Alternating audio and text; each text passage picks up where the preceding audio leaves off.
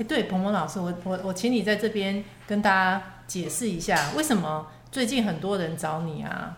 然后问说啊，你好像都过得很好啊，然后很不错啊，可是你都说你活着，那你你这个活着的意思是什么意思啊？可以在这里解释一下吗？不是啦，是别人都觉得说，哎，你现在混得不错不错。我说没有啦，就活着而已啦。那活着是什么意思啊？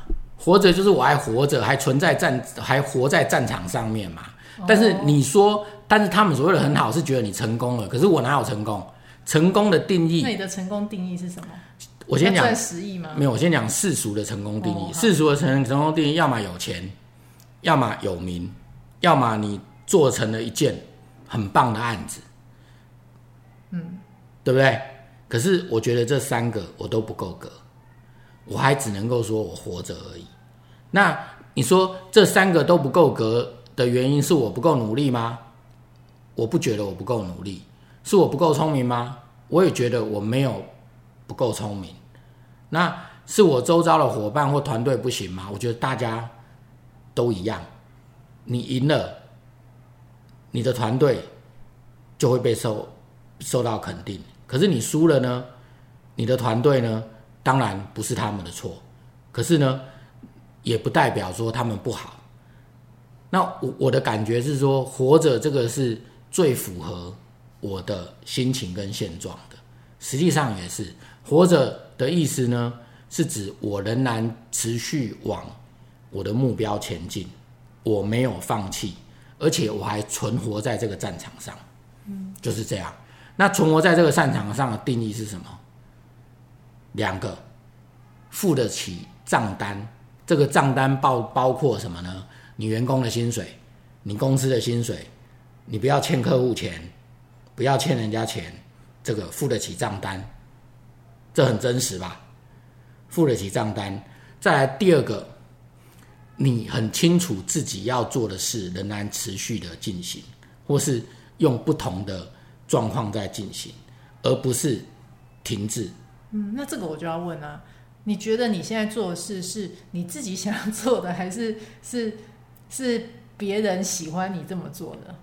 因为这也是我最近遇到的一个一个问题。那你觉得你做的事是什么？你是你你是做你自己想做的吗？这个是假议题。嗯，为什么是假议题呢？因为呢，所有的东西都是个动态调整的过程。一开始你为什么会想要做这件事？只有两种应用场景。第一种，你没有选择，You have no choice。你为什么没有选择？没有人为你买单了。荧幕前面的年轻朋友们啊，有一天你一定会遇到没有人为你买单的时候，所以说你要预先为那个时候做准备。当你要求你自己生命的主体性的时候，你就必须要能够为自己买单，能够为自己买单才是生命的主体性。所以有些人是没有选择的时候啊，他只能够做市场社会要他做的事情。所以你现在做的是市场社会要你做的，我还没讲完嘛，你先听、哦、听听我讲。一个是没有选择，一个是你有选择，你有资源，所以说你就做你目前想做，或是你不知道你想不想做，可是至少你不讨厌的事情，你听得懂吗？比如说前面没有选择，孙中山大家都知道他在革命，可是你知道吗？他还因为穷到没钱的时候，对不对？他还去做过茶房。什么是茶房？就在餐厅里面，哎，那个服务生啊，对不对？有人说武昌起义成功的时候，他接到消息，他还是在餐厅干服务生呢。为什么？要活下去嘛，他没有选择嘛。茶房是他想要做的吗？没有，他要做的是革命家嘛。而且做茶房也不妨碍他是革命家这件事啊，对不对？这才是重点啊。他没有选择嘛。那有一些人呢是有选择的。然后有些人是有选择，他就做他自己喜欢做的事。可是他喜欢做的事情，我指的这时候是开头，因为我现在是有经验的，所以我知道我有 operation 操作过的经验，我有创业过的经验，从二零一五年创业到现在嘛。我初级出来，我当然是有选择啦，对不对？我也没有欠债，然后也也没有说说那个有即刻的一个诶需要钱的意外发生。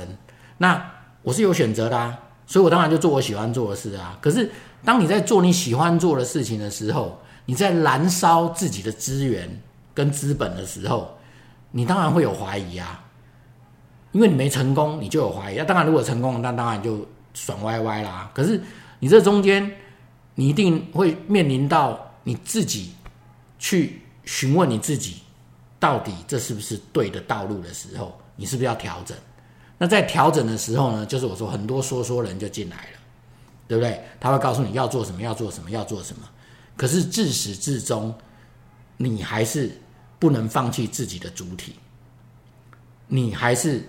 战场上面，你自己的军团唯一的将军，你不能够把指挥权交给别人，到时候打败仗了，你都怪是别人的。就像那个崇祯皇帝最后上吊自杀的时候呢，在眉山上吊的时候，李自成攻破北京城，他在诶梅山上吊的时候说呢：“我非亡国之君，但是你们都是亡国之臣。”意思他都是怪别人呐、啊，都怪别人不好啦。可是事实上他有太多选择的机会嘛。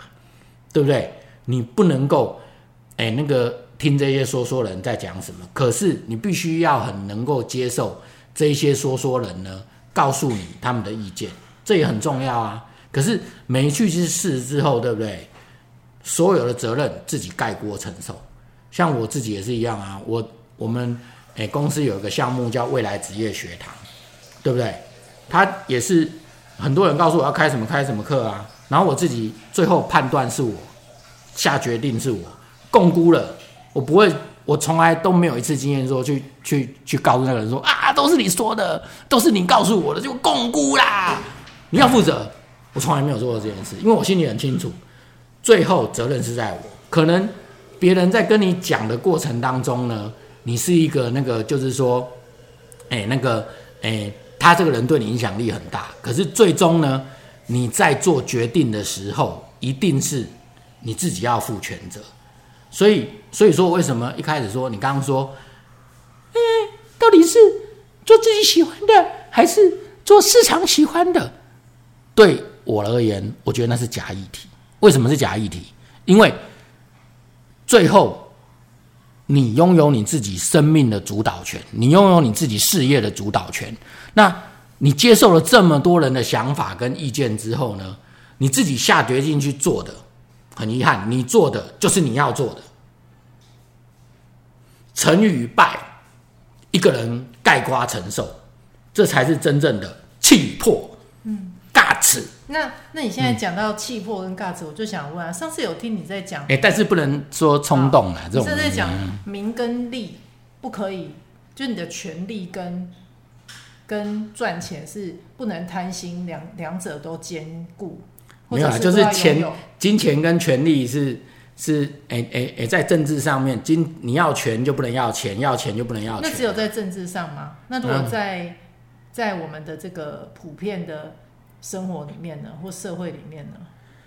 比如说像你刚刚讲，你要有气魄，然后你是一个好的领导人之类的，那你也可以。名跟利同时拥有嘛？还是你必须择一？名跟利其实是双胞胎兄弟。嗯，你有名就会有利。嗯，我曾经问过一个已经是在社会上算是小有名气的人了，他在抱怨说：“哎，他安尼生活就不方便的啦，我出去卖一个菜吼，我拢袂用去穿进前安尼穿穿个短的短裤就出去啊。”我现在就是要注重一下穿着，因为出去别人会认得他。可是你问他出名好还是不出名好，他一定问你说啊，发喜还是出名好？为什么？出名他做很多事方便嘛，接案子方便，或是诶赚钱方便嘛。所以名跟利一定是双胞胎兄弟。哦、所以就那只有在政治上，然后你说说在政治上面对不对？通常你要权就不能要钱，因为呢。民主政治就是各个利益团体分配资源的过程。那你这个各个利益团体分配资源的过程呢？你既然拥有了政治上的权利，对不对？尤尤其是像总统这种事情，那你就不能够只代表某一个利益团体。嗯，你代表的一定是，哎，那个，哎，整体国家的利益。哦，对不对？就是说说呢，你可能是某一党某一党，可是你一旦当选总统，你就是台湾人的总统。就像是川普那个时候当选美国总统的时候呢，很多反对他的人，还是就是说，哎，不管在公开场合或怎么样，都还是对他非常的尊敬。然后就有一些不懂事的小屁孩就问：哎，你怎么前后不一？没有前后不一，因为你尊重的是美国总统那个位置。他选上了，他就是代表美国，嗯，United States，对不对？所以你要尊重他。你连美国总统都不尊重，你还叫什么美国人？哎，我听了我觉得有道理，嗯，对不对？所以说，你你刚刚讲的名利权，这其实是三件不同的事，可是又各自是双胞胎，嗯，各自又连结。因为当你有名的时候，你就会有钱；当你名利都有的时候，你就有权利。你说我只是一介平民，我有什么权利嘛？你有话语权，在民主政治上面，你有话语权，你就代表一定的什么呢？影响力嘛。那你也是拥有权利的人啊。所以说这一些呢是有它的度的问题。可是当你是实质上一个政治的位置的时候，权跟钱就要分开，就跟在公司管钱的跟。实际上面拿钱的一个叫会计，一个叫出纳，那不一样。在大公司，财务长跟会计部是不同的，嗯，就是这样。嗯，好啊。那我们讲到，我们怎么会从好相处讲到这里来？没有啊，重点就是在好相处这件事情，其实也是假议题。那要看你的应用场景。你今天呢？你。为了达成你在这个应用场景上面角色赋予你的目标，你应该好相处，你就要好相处；你不应该好相处，你就不应该好相处，或者是说你根本不应该去思考这个问题。为什么呢？因为别人跟着你，比如说你是一家公司的老板，别人跟着你就是要赚钱的，就是要实践人生舞台的，他不是要来跟你做闺蜜的，做好人好事的，不是要跟你来那边唧唧歪歪的。他跟你就是要赚钱的，不要以为每个人的状况都一样。有些人就是等着每个月的发薪水回去缴贷款的，对不对？他要跟的就是一个可以让他赚很多钱，或者是实践他舞舞台魅力的人，对不对？就像是穿着 Prada 的恶魔这部电影，大家都看过吧？有些人那么难搞，为什么大家还还愿意跟他？可是，在实际上面，各个产业界、娱乐圈呐、啊，或者产业圈，有一些老板就是这么难搞。可是你为什么要跟他？很简单嘛，看你为的是什么嘛，对不对？像有一些人说，嗯，我要有尊严，我要很有尊严，对不对？那个跟那个老板没尊严，可是他现在跟着那个老板啊，是有名的脾气差的，天天骂他，对不对？可是他依然每天很开心。哎，你不是要尊严吗？你为什么那么开心？讲了那么多，只有一个重点，你知道什么吗？嗯，他一个月给我十五万。嗯，哦，那哦耶，请践踏我吧！啊、哦，十五万，对不对？三十万践踏我吧！哦哦耶，送啊，对不对？对不对？那、嗯、这这个这个就讲他要什么？还有一些就是说，哦，什么美式训练，日日日日，对不对？就是说感觉很残忍，对不对？可是你为什么跟着他会红？哎昂。我就是希望我像 BTS 这样的，对不对？所以尽量训练吧，哦耶，对不对？哦、对，对不？所以用功那么小伟，对不？彭彭老师好激动啊，讲到脸都红了。